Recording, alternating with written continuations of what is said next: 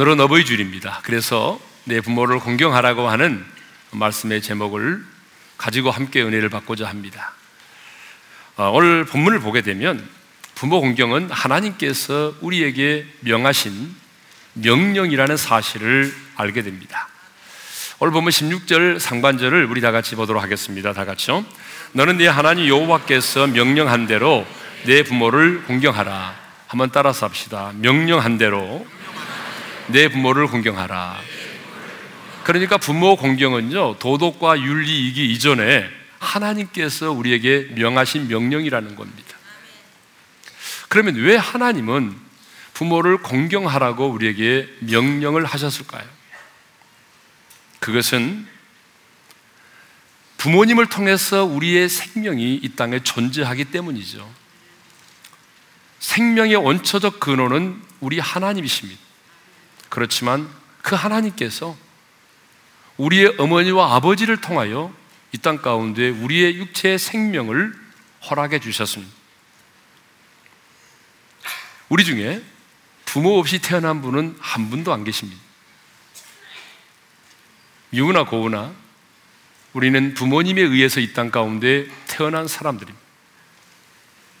그러므로 나를 낳으시고 길러주신 그 부모를 공경하는 것은, 여러분, 이것은 너무나 마땅한 도리죠. 그래서 우리 하나님은 오늘 우리에게 말씀하십니다. 너는 내가 너에게 명령한 대로 내 부모를 공경하라. 그러므로 여러분, 우리는 우리의 부모가 배우지 못했어도 우리의 부모가 많은 유산을 남겨주지 않을지라도, 또 돈이 없어도, 세상적으로 우리의 부모가 내어놓을 만한 것이 없을지라도 우리의 부모를 공경해야 될 줄로 믿습니다. 그러면 이 부모를 공경하라고 할 때에 이 공경하라고 하는 말의 언어적인 의미는 뭘까요? 내 부모를 공경하라고 할 때에 이 공경하라고 하는 단어가 히브리어로 카베드입니다. 카베드. 이 카베드라는 말의 뜻이 뭐냐면 무겁다라고 하는 뜻이에요. 히브리인들은요, 내장 중에 제일 무겁고 중요한 것을 바로 간이라고 생각을 했어요.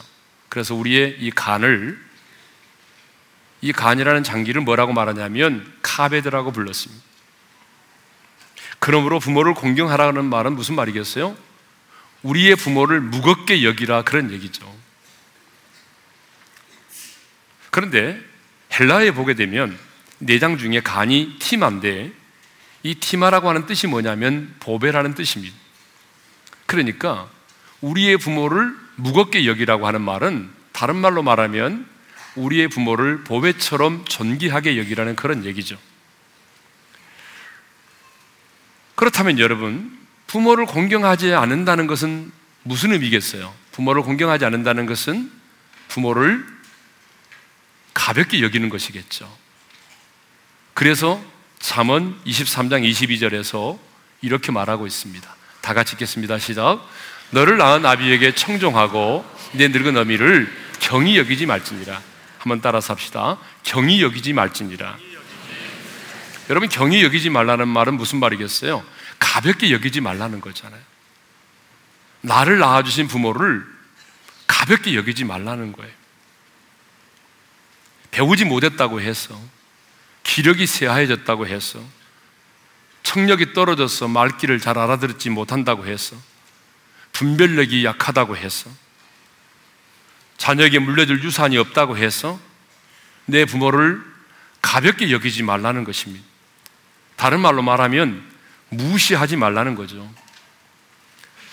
여러분, 링컨이 남북전쟁을 승리로 이끌고 이제 기분 좋게 마차를 타고 내려가는데 바로 옆에 한 대령이 앉았습니다.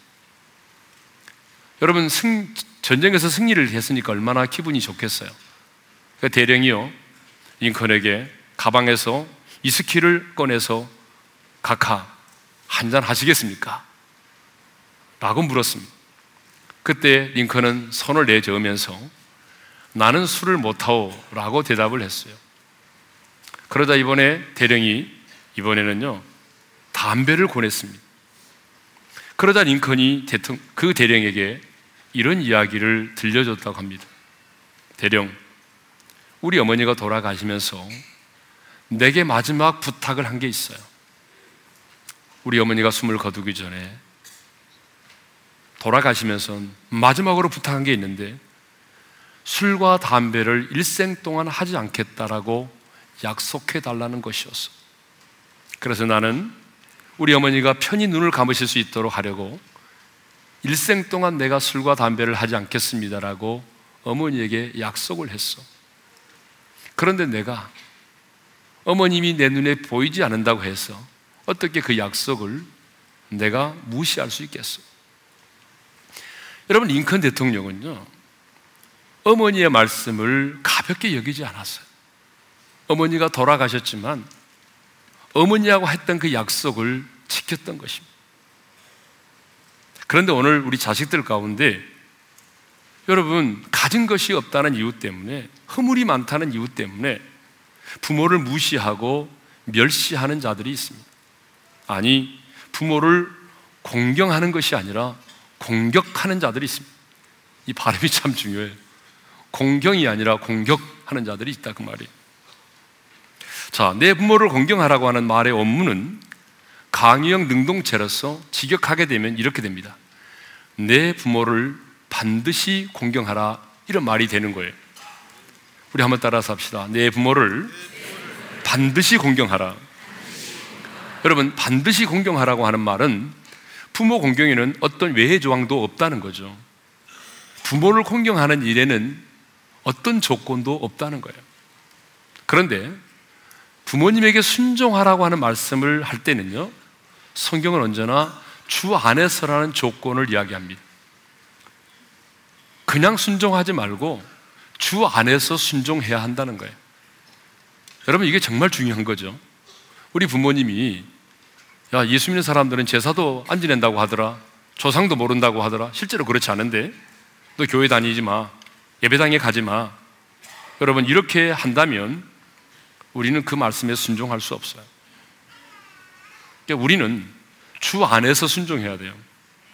여러분, 부모님이 야, 인생이 힘들다, 우리 죽자, 같이 죽자, 너도 죽자, 여러분 그럴 때 같이 죽으면 안 된다는 얘기죠. 언제나 순종에는 조건이 있어요. 주 안에서라는 조건이. 그러나 부모를 공경하라고 하는 말씀에는요, 어떤 조건도 없다는 거예요. 그러니까 우리 부모님이 인격적으로, 도덕적으로 문제가 있을지라도 우리는 우리의 부모를 공경해야 된다는 거죠. 미국 텍사스의 한 남자가 아내와 네 자녀를 버리고 캘리포니아로 갔어요. 이런 무책임한 아버지가 어디 있어요? 아내를 버리고 네 명의 자식을 버리고 혼자 살겠다고 캘리포니아로 가서요, 여러분 삼십 년 동안 살다가 돈 한 푼 남긴 것 없이 죽었습니다. 그런데 죽으면서 이런 유언을 남긴 거예요. 고향 텍사스에 묻어달라, 이런 유언을 남긴 거죠. 텍사스에 살고 있던 자식들은 그 소식을 듣고 붕괴를 했어요. 그래서 아버지라고 부르지도 않고, 그 사람이 우리와 무슨 상관이 있어, 그가 아버지로서 우리에게 해준 게 뭐가 있단 말이에요. 그 사람 때문에 어머니와 우리 모두가 얼마나 고생을 했는데 왜 우리가 그 사람, 그 죽은 시체에 수고와 돈을 들여야 하느냐며 자식들이 붕괴를 했습니다. 그때에 신앙심이 깊은 큰 아들이 아무 말 없이 동생들의 그런 불평의 말을 듣고 있다가 이렇게 말했다고 합니다. 성경에는 내 부모를 공경하라고만 씌어 있지 어떤 부모라는 말씀은 없지 않느냐. 그렇습니다. 여러분, 우리는 부모를 공경할 만한, 공경할 의무만 있을 뿐 이런 부모에게만 공경하라는 선택은 성경에 없다는 것이죠. 그냥 부모를 공경하라고 그랬지 이런 부모를 공경하라고 하는 말씀은 성경에 없습니다. 여러분, 이 세상에 완전한 부모가 없습니다. 여러분 자신도 완전하지 않듯이 우리의 부모도 완벽하지 않아요. 여러분, 우리의 부모도 완전하지 않습니다. 그러므로 여러분, 우리는 우리의 부모라는 그 이유 하나만으로도, 나를 낳아주셨다고 하는 그 이유 하나만으로도 우리는 우리의 부모를 공경해야 한다는 것입니다. 그러면 왜 우리는 부모를 공경해야 되죠? 세 가지 이유를 살펴보도록 하겠습니다. 첫째로, 부모를 공경함이 하나님을 공경하는 것이 되기 때문입니다. 그래서 부모를 공경해야 돼요. 성경을 보게 되면요, 공경의 대상은 하나님과 부모님뿐입니다. 성경 어느 곳에도 하나님과 부모님 외에 다른 누구에게 공경하라는 말을 사용하지 않았어요. 그러니까 공경의 대상은 언제나 하나님과 부모라는 거예요. 우리가 성경을 보게 되면 이 공경이라는 표현을 하나님과 부모님에게만 사용했다는 거죠. 그래서 잠언 십사 장 삼십일 절 한번 읽어볼까요? 다 같이 시작. 가난한 사람을 학대하는 자는 그를 지으신 이를 멸시하는 자요, 궁핍한 사람을 불쌍히 여기는 자는 주를 공경하는 자니라. 이 하나님을 공경하라는 말이 성경 여러 곳에 나옵니다. 그런데요, 뿐만 아니라 우리 부모님께 불효한 자와 하나님께 범죄한 자에게 내려지는 징벌의 내용이 같다는 거예요. 자, 레위기 이십사 장 십오 절 십육 절을 읽겠습니다. 다 같이요. 누구든지 그의 하나님을 저주하면 죄를 담당한 것이요, 여호와의 이름을 모독하면 그를 반드시 죽일지니 온 회중이 돌로 그를 칠 것이니라. 자, 하나님을 저주하고 그 이름을 모독하면 어떻게 하라고 그랬어요? 돌로 그를 쳐 죽이라고 그랬죠. 그런데 여러분, 우리 인간도 자식이 완악하고 패역해서 부모의 말을 듣지 않고 순종하지 않고 거역하면 어떻게 하라고 그러냐면 그 성읍의 사람들로 하여금 그를, 도, 그를 돌로 쳐 죽이라고 돼 있어요. 신명기 이십일 장 이십일 절입니다. 다 같이요. 그 성읍의 모든 사람들이 그를 돌로 쳐 죽일지니 이같이 내가 너희 중에서 악을 제하라. 자, 여러분, 공경하라고 하는 말을 하나님과 부모님에게만 쓸 수 있어요. 그리고 성경을 보니까 하나님의 이름을 모독하고 저주하는 자는 돌로 쳐 죽이라고 그랬죠. 마찬가지로 부모님을 저주하고 부모님의 말씀을 듣지 않고 순종하지 않은 자는 돌로 쳐 죽이라고 말했어요. 그러니까 공경의 대상과 징벌의 내용을 보게 되면 뭘 알 수 있어요? 우리가 부모를 공경함이 곧 하나님을 공경함이 된다는 것입니다. 할렐루야. 왜 하나님은 부모를 공경하지 않는 죄를 하나님을 공경하지 않는 죄로 여기실까요? 그것은 우리의 부모가 우리를 이 땅에 태어나게 하신 생명의 수여자일 뿐만 아니라 이 땅에서의 하나님의 대리자이기 때문에 그렇습니다.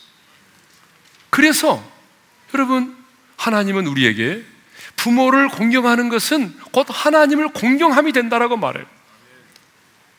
여러분, 생각해 보십시오. 지금 내 눈에 보이는 하나님의 대리자인 부모를 공경하지 않는 사람이 눈에 보이지 않는 영이신 하나님을 공경할 수 있겠어요? 그래서 사도 요한은 요한일서 사 장 이십 절에 이렇게 말하죠. 다 같이 읽습니다. 시작. 보는 바 그 형제를 사랑하지 아니하는 자는 보지 못하는 바 하나님을 사랑할 수 없느니라. 여러분, 맞습니다. 눈에 보이는 육신의 부모를 공경하지 않은 사람이 눈에 보이지 않는 하나님을 어떻게 공경해요? 눈에 보이는 형제를 사랑하지 않은 사람이 눈에 보이지 않는 하나님을 어떻게 사랑하냔 말이에요. 두 번째로, 왜 우리가 부모를 공경해야 되느냐 하면 이 부모를 공경하는 것은 시한부 계명이기 때문에 그렇습니다. 여러분, 하나님이 주신 계명 가운데 다른 계명은요, 내가 설령 지금 이 시간에 그걸 지키지 못해도 나중에 깨닫고 회개하고 라도 지킬 수가 있습니다. 예를 들어서 뭐 우상을 숭배하지 말라 그랬는데 내가 우상을 숭배했어요. 그러면 나중에라도 내가 깨닫고 회개하고 우상을 숭배하지 않을 수 있어요. 간음하지 말라, 도둑질하지 말라, 이 계명도 마찬가지죠. 지금 내가 지키지 못했을지라도 시간이 지나고 나면 언제든지 회개하고 지킬 수 있어요. 그런데 이 부모를 공경하라고 하는 이 계명은요, 어느 한순간 나와는 상관이 없는 계명이 되어버린다. 자식을 키우면서 부모의 마음을 깨닫고, 아, 그렇지, 정말 우리 부모님이 그렇게 나를 사랑했구나 깨닫고 난 다음에 내 부모를 공경하려고 하니 부모님이 계시지 않는 거예요. 여러분, 자식을 키우면서 부모의 마음을 깨닫고 부모를 공경하려고 하니 어느 순간에 부모님이 이 땅을 떠나셔서 안 계신 거예요. 그래서 여러분, 이 부모를 공경하라고 하는 이 계명은 한시적 계명이에요. 시한부 계명이라 그 말이에요. 응? 저도 오월이 되면은 우리 부모님이 그립습니다. 언제나 나의 등을 두드리면서 아, 내 새끼, 내 강아지라고 말씀했던 우리 어머니. 제가 강아지입니까? 그래도 이전에 어머니들은 늘 그렇게 말씀하셨어요. 그죠? 네, 늘 저희 어머니도 저를 보면은 아이고, 내 새끼, 내 강아지 그랬단 말이에요. 근데 그 어머니가 그리워요. 예? 그것만이 아니죠. 아버지를 모시고 성지순례를 갔을 때에 불편한 몸이셨지만은 아, 꿈만 같다 라고 말씀하시던 그 아버지의 모습이 그리워요. 예? 지금 부모님이 살아계신다면 여러분 제주도 여행도 해드리고 싶고, 지금 부모님이 살아계신다면 여러분 다시 한번 성지순례도 가고 싶고 그러잖아요. 그렇지만 이미 부모님이 내 곁을 떠나셨기 때문에 여러분 그렇게 해드릴 수가 없는 거죠. 예? 여러분 우리 부모님이 이렇게 우리 교회가 성장하고 이렇게 아름답게 예배드리는 모습을 본다면 얼마나 마음이 좋으시겠어요. 그런데 여러분 이제는 떠나시고 나니까 내가 부모를 공경할 수가 없다고, 시한부 계명이 되는, 한시적 계명이기 때문에 부모를 공경하라고 말하는 거죠. 세 번째는 약속 있는 첫 계명이기 때문에 그렇습니다. 여러분 일 계명부터 십 계명까지 이 계명 가운데 어떤 계명도 약속이 있는 계명은 없어요. 오직 유일하게 제오 계명, 부모를 공경하라고 하는 이 계명에만 하나님의 약속이 있어요. 우상을 숭배하지 마라, 그러면 내가 너에게 이런 축복을 주겠다, 그런 약속 없잖아요.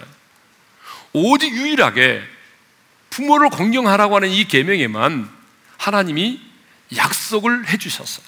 에베소서 육 장 이 절과 삼 절을 읽겠습니다. 시작. 내 아버지와 어머니를 공경하라.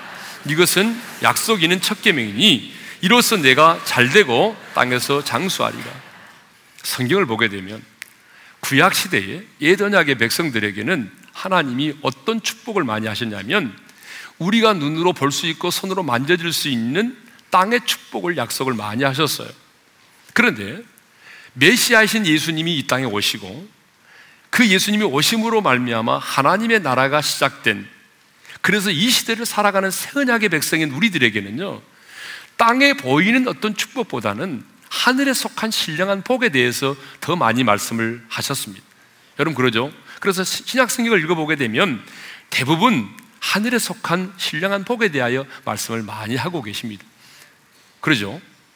그래서 우리 예수님도 뭐라고 말씀하셨냐면 너희가 나를 따라오려거든 네 자신을 부인하고 네 십자가를 지고 나를 따라오라고 말씀하셨어요. 좁은 문으로 들어가 좁은 길을 걸으라고 말씀하셨어요. 너희가 이 땅에 사는 동안에 세상에 속하지 아니하고 내게 속한 거로 세상이 너희를 미워한다고 말씀하셨어요. 경건하게 살고자 하는 자는 핍박을 받으리라고 말씀하셨어요. 이렇게 새 언약의 백성인 우리들에게 대부분 이 땅에서의 어떤 축복보다는 하나님 나라에서의 상급의 축복을 많이 말씀하셨어요.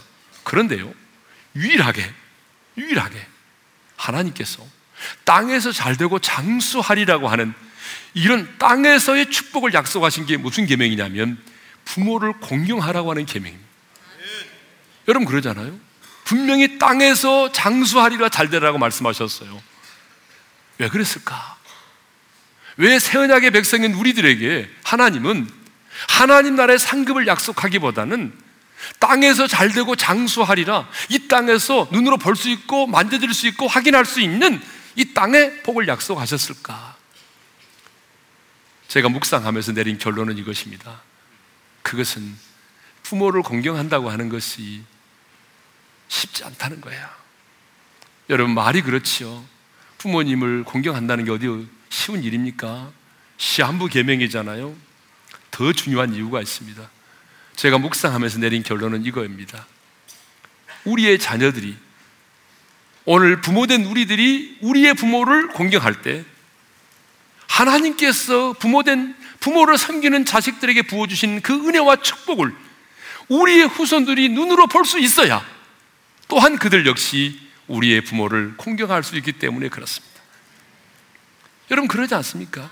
우리가 이 땅에서 부모를 열심히 섬기고 공경을 했는데 여러분 땅에서의 복을 받지 못하면 우리의 그것을 바라보고 있는 우리의 자녀들은 어떻게 생각하겠어요? 부모를 공경하면 나도 쪽박 차는구나, 부모를 공경하면 나도 빨리 죽는구나. 그렇게 된다면 여러분, 우리 자식들이 부모를 공경하겠어요? 하나님 나라의 상급을 받는다고 아무리 약속해도 여러분, 우리의 자녀들이 오늘 우리 부모를 공경하려면, 아, 우리의 부모가 우리 부모, 할아버지, 할머니를 공경하더니 이런 축복을 받는구나. 그렇지, 나도 그러려면 우리 부모를 공경해야지. 눈으로 볼 수 있어야 되잖아요. 그래서 하나님께서 우리의 자녀들의 교육을 위해서라도, 우리의 다음 세대를 위해서라도 우리에게 부모를 공경하게 되면 땅에서 잘 되고 장수하리라는 축복을 주신 것입니다. 자, 그러면 이제 우리가 어떻게 우리의 부모를 공경해야 할까요? 여러분, 우리가 부모를 공경하는 것은요, 성경에 참 많이 나와 있습니다. 첫째로요, 우리가 어린 시절에는 순종을 통해서 부모를 공경해야 하는 것입니다. 여러분, 어린아이가 무슨 뭐 부모님의 마음을 헤아리겠어요? 어린아이가 무슨 물질이 있겠어요? 그러니까 어린 시절에는요, 순종을 통해서 부모를 공경해야 됩니다. 예배소서 육 장 일 절을 읽겠습니다. 다 같이요. 자녀들아, 주 안에서 너희 부모에게 순종하라. 이것이 옳으니라. 여러분, 아브라함의 아들 이삭은 아버지에게 절대적으로 순종을 했습니다. 우리 예수님도 어린 시절에 여러분, 순종하여 육신의 부모를 받드셨다라고 성경이 기록하고 있습니다. 누가복음 이 장 오십일 절을 읽겠습니다. 다 같이요. 시작. 예수께서 함께 내려가서 나사렛에 이르러 순종하여 받드시더라. 여러분, 예수님은 하나님이세요. 그럼에도 불구하고 육신을 입고 계시는 동안에는 육신의 아버지를 어떻게 섬겼어요? 순종하여 받드셨다라고 기록하고 있습니다. 어린 자녀들이 부모를 공경하는 방법은 말씀에 순종하는 것입니다. 그런데 요즘 아이들은요, 어린 시절부터 이 부모님의 말씀에 순종을 별로 안 합니다. 부모의 말에 반항을 하고 고집을 부리죠. 여러분, 부모가 무슨 말을 하게 되면 예, 그렇습니다, 알겠습니다라고 말하기보다는 또 잔소리, 잔소리 하지 말라는 거예요. 모르면 가만히 있으라는 거예요. 참견하지 말라는 거예요. 여러분, 이렇게 말하잖아요. 예? 여러분, 이건 불효입니다. 여러분, 자녀들은요, 진리를 벗어나지 않느냐, 부모님이 우리에게 요구하면, 말씀하면 여러분 순종을 해야 돼요. 예? 엘리의 두 아들 흠니와 비누아스를 보세요. 왜 그들의 인생이 불행한 인생이 되었습니까? 좋은 가문에서 태어났는데, 명문 가문에서 태어났는데 왜 그들의 인생이 비참했습니까?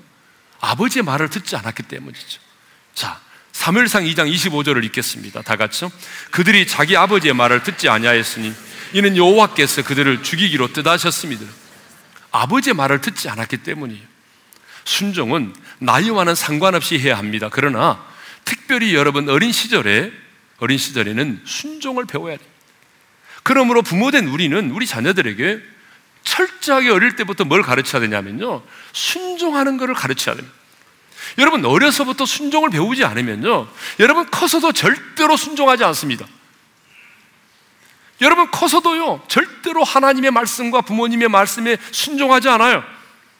그래서 정말 자녀 교육의 대가인 웨슬리 어머니 수산나가 있습니다. 이분은 정말 자녀들을 하나님의 말씀으로 모범적으로 잘 양육한 어머니예요. 수산나, 웨슬리 어머니 수산나인데 이분은 자녀를 열아홉을 낳았어요. 그런데 아홉 명이 죽었어요. 열 명의 자녀를 키웠는데요, 여러분, 이 열 명의 자녀를 얼마나 반듯하게 믿음 안에서 경건하게 키우는지 몰라요.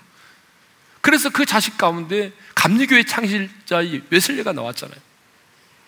그래서 우리가 기독교 교육을 말할 때마다 이 수산나를 말하지 않고는 말할 수가 없어요. 이 수산나 어머니는요, 어떻게 자녀들을 키웠냐 그러면 철저하게 말씀 안에서 키웠어요. 이 자녀들의 교육을 선생님에게 맡기지 않았어요. 어머니인 자신이 책임을 졌어요. 그리고 이 자녀들에게 교육할 때 몇 가지 원칙이 있었는데, 사탄이 이 아이들의, 우리 아이들의 마음밭에 불신앙의 씨앗을 심어주기 전에 먼저 하나님의 말씀을 심어주자. 먼저 누가 우리 아이들의 마음밭을 점령하느냐, 이게 중요하다는 거예요. 근데 여러분, 우리 부모들은 그걸 놓치고 있어요. 사탄이 세상에 잡다만 좋지 못한 것들을 가지고 음란한 것들을 보게 만들고, 그래서 그 보는 순간에 그것들이 우리 아이들의 마음밭에 하나의 그림으로 남겨진단 말이에요.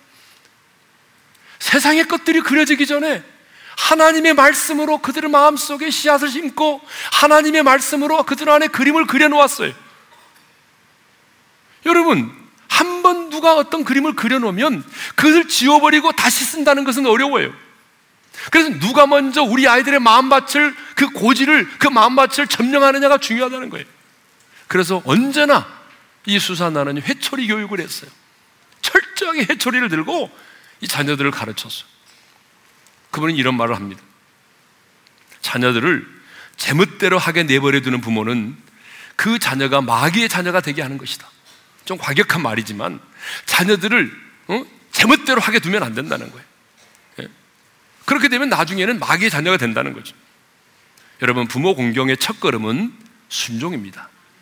자녀된 우리들이 모든 일에 부모에게 순종할 때에 우리의 부모님은 주 안에서 기쁨을 누리게 되는 거죠.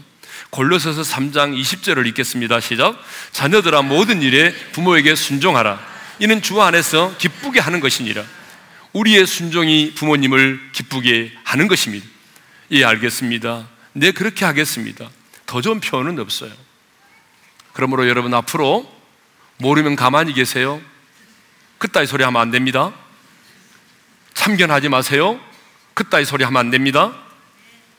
여러분, 자식들은 부모님이 진리의 말씀을 벗어나지 않는 이상은 예, 알겠습니다. 그렇게 하겠습니다. 그리고 난 다음에 그리고 나도 도저히 아버지의 말씀이, 부모님의 말씀이 이해가 안 되면 저는 이렇게 생각합니다 라고 얘기를 해야 되는 거예요. 예. 청년의 때는 부모님이 살아온 인생의 길을 인정하고 즐거워해 줘야 됩니다. 그게 바로 부모를 공경하는 거죠. 잠언 이십삼 장 이십육 절에 그런 말씀이 있습니다. 다 같이 읽습니다. 시작. 내 아들아, 내 마음을 내게 주며 내 눈으로 내 길을 즐거워할지어다. 따라서 합시다. 내 눈으로 내 길을 즐거워할지어다. 부모님이 살아온 인생의 길을 기뻐하고 즐거워해달라는 거죠. 여러분, 어린 시절에는 어떤 아이든지 간에 우리 부모가 최고라고 생각합니다. 여러분, 그러지 않아요? 얘들 보세요. 애들은 우리 부모가 최고예요, 언제나. 그러지 않아요? 그런데 이제 어린아이가 자라면서 배우기, 배우기도 하고 또 이제 사춘기를 겪기도 하고 대학에 들어가서 많은 것들을 배우다 보니까 어때요? 이제는 아버지가 내가 옛날에 생각했던 그런 아버지가 아니에요. 내가 이제 인생의 경험이 풍부해지고 또 많은 것을 배우다 보니까 우리 어머니가 내가 어릴 때 생각했던 어머니가 아니에요. 나보다 훨씬 무식한 것 같아요. 나보다 훨씬 분별력이 떨어지는 것 같아요. 이제는 아버지 연약한 모습이 보이는 거예요. 예전에는 아버지가 다 커 보이고 가장 존경스러워 보는데 아버지의 살아온 인생을 보니까 아버지의 모습이 존경스럽지 않아요. 허물이 보이고 약점이 보여요. 아, 왜 우리 아버지는 그렇게 인생을 살아왔지? 왜 우리 아버지는 그런 직업을 가져가지고 우리를 힘들게 하는 거야?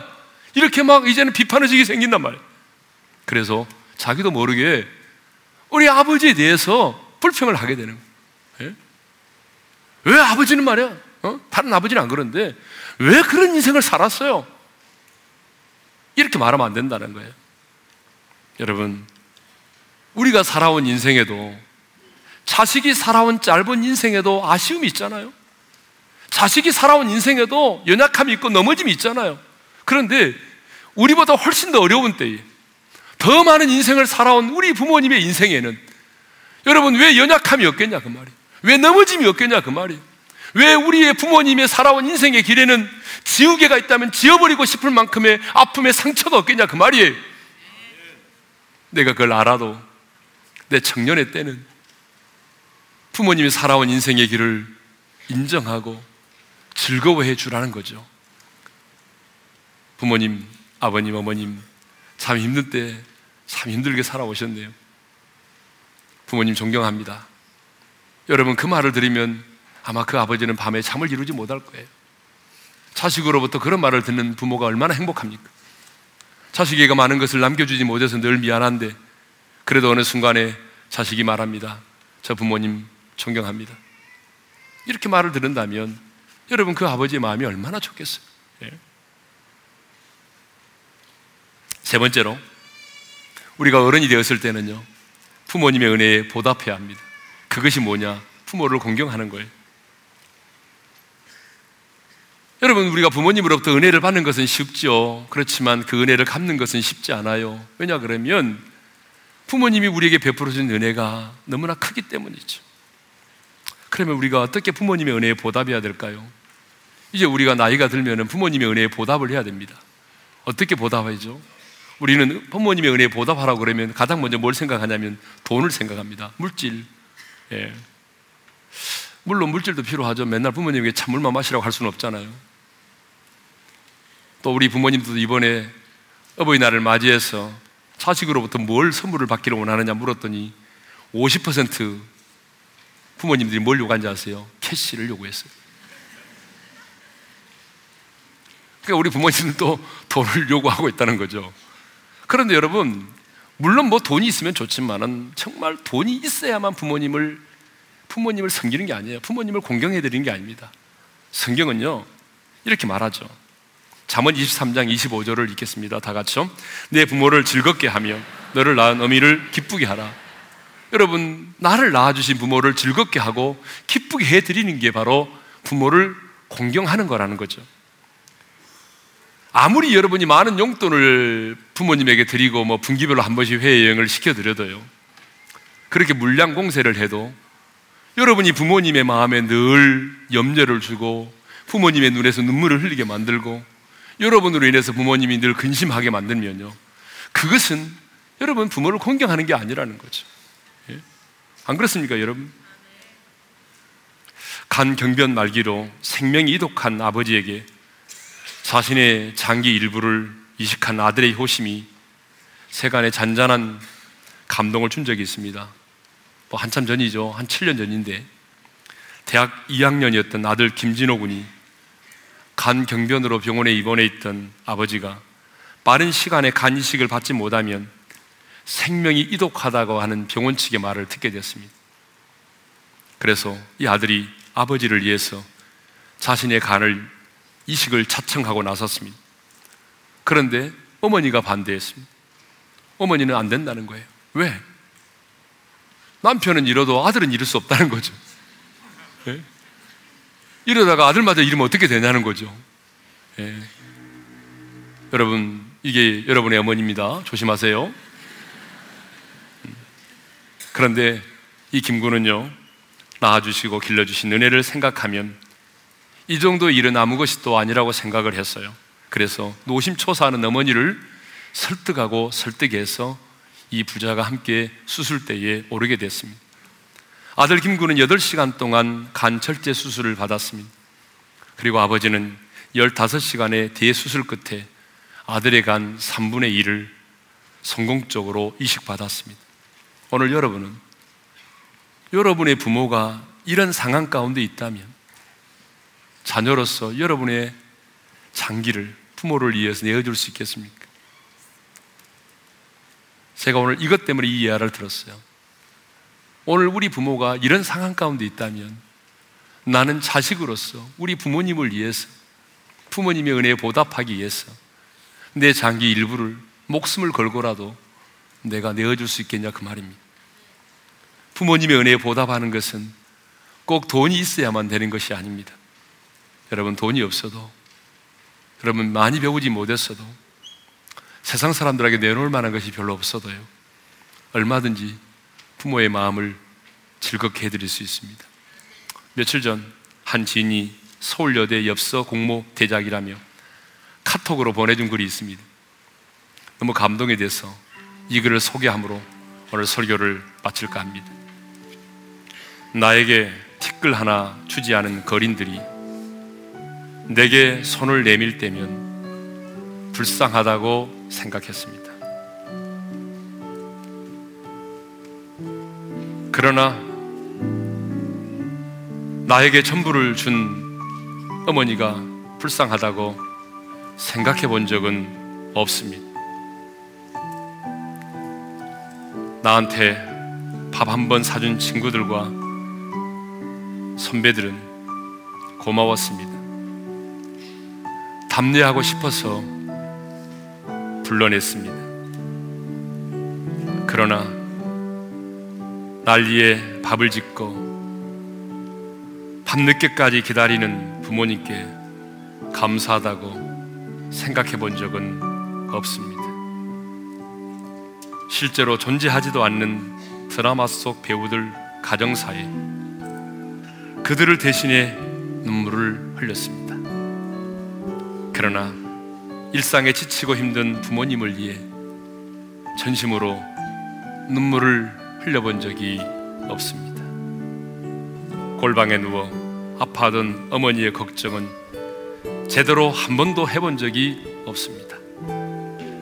친구와 애인에게는 사소한 잘못 하나에도 미안하다고 사과하고 용서를 구했습니다. 그러나 부모님에게는 잘못은 셀 수도 없이 많아도 용서를 구하지 않았습니다. 죄송합니다. 죄송합니다. 세상의 어머니는 이대하기에 어머니를 생각하며 이 글을 올립니다. 자, 우리가 어버이 주일마다 부르는 어머니의 마음을 부르면서 다시 한번 부모의 은혜에 부모님의 은혜를 마음에 되새기도록 하겠습니다. 나 실제 괴로움 다 잊으시고 길을 제발 낮으로 애쓰는 마음 진자리 마른 자리 가라앉히며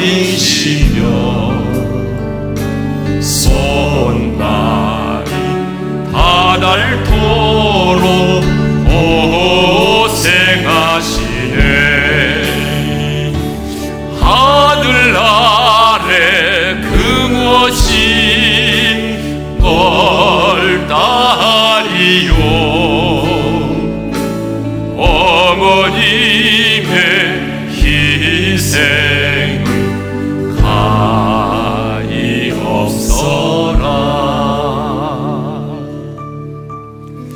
자, 우리 한번 눈을 감고 주신 말씀 마음에 새기며 기도하겠습니다. 오늘 하나님은 우리에게 말씀합니다. 내 부모를 공경하라. 이것은 내가 너에게 명하는 것이다. 여러분, 부모를 공경하는 것은 하나님의 명령입니다. 부모를 공경하는 것은 부모님을 가볍게 여기지 않는 거예요. 무시하지 않는 거예요. 경히 여기지 않는 거예요. 우리 부모님의 말씀을 무겁게 여기는 거예요. 왜 우리가 부모님을 공경해야 됩니까? 부모를 공경함이 하나님을 공경함이 되기 때문에 그래요. 왜 우리가 부모를 공경해야 됩니까? 그것은 다른 계명과는 달리 시한부 계명이기 때문에 그래요. 어느 한순간 내가 지킬 수 없는 계명이 되기 때문에 그래요. 왜 우리가 부모를 공경해야 됩니까? 그것은 약속 있는 첫 계명이기 때문에 그래요. 어떻게 우리가 부모를 공경해야 되죠?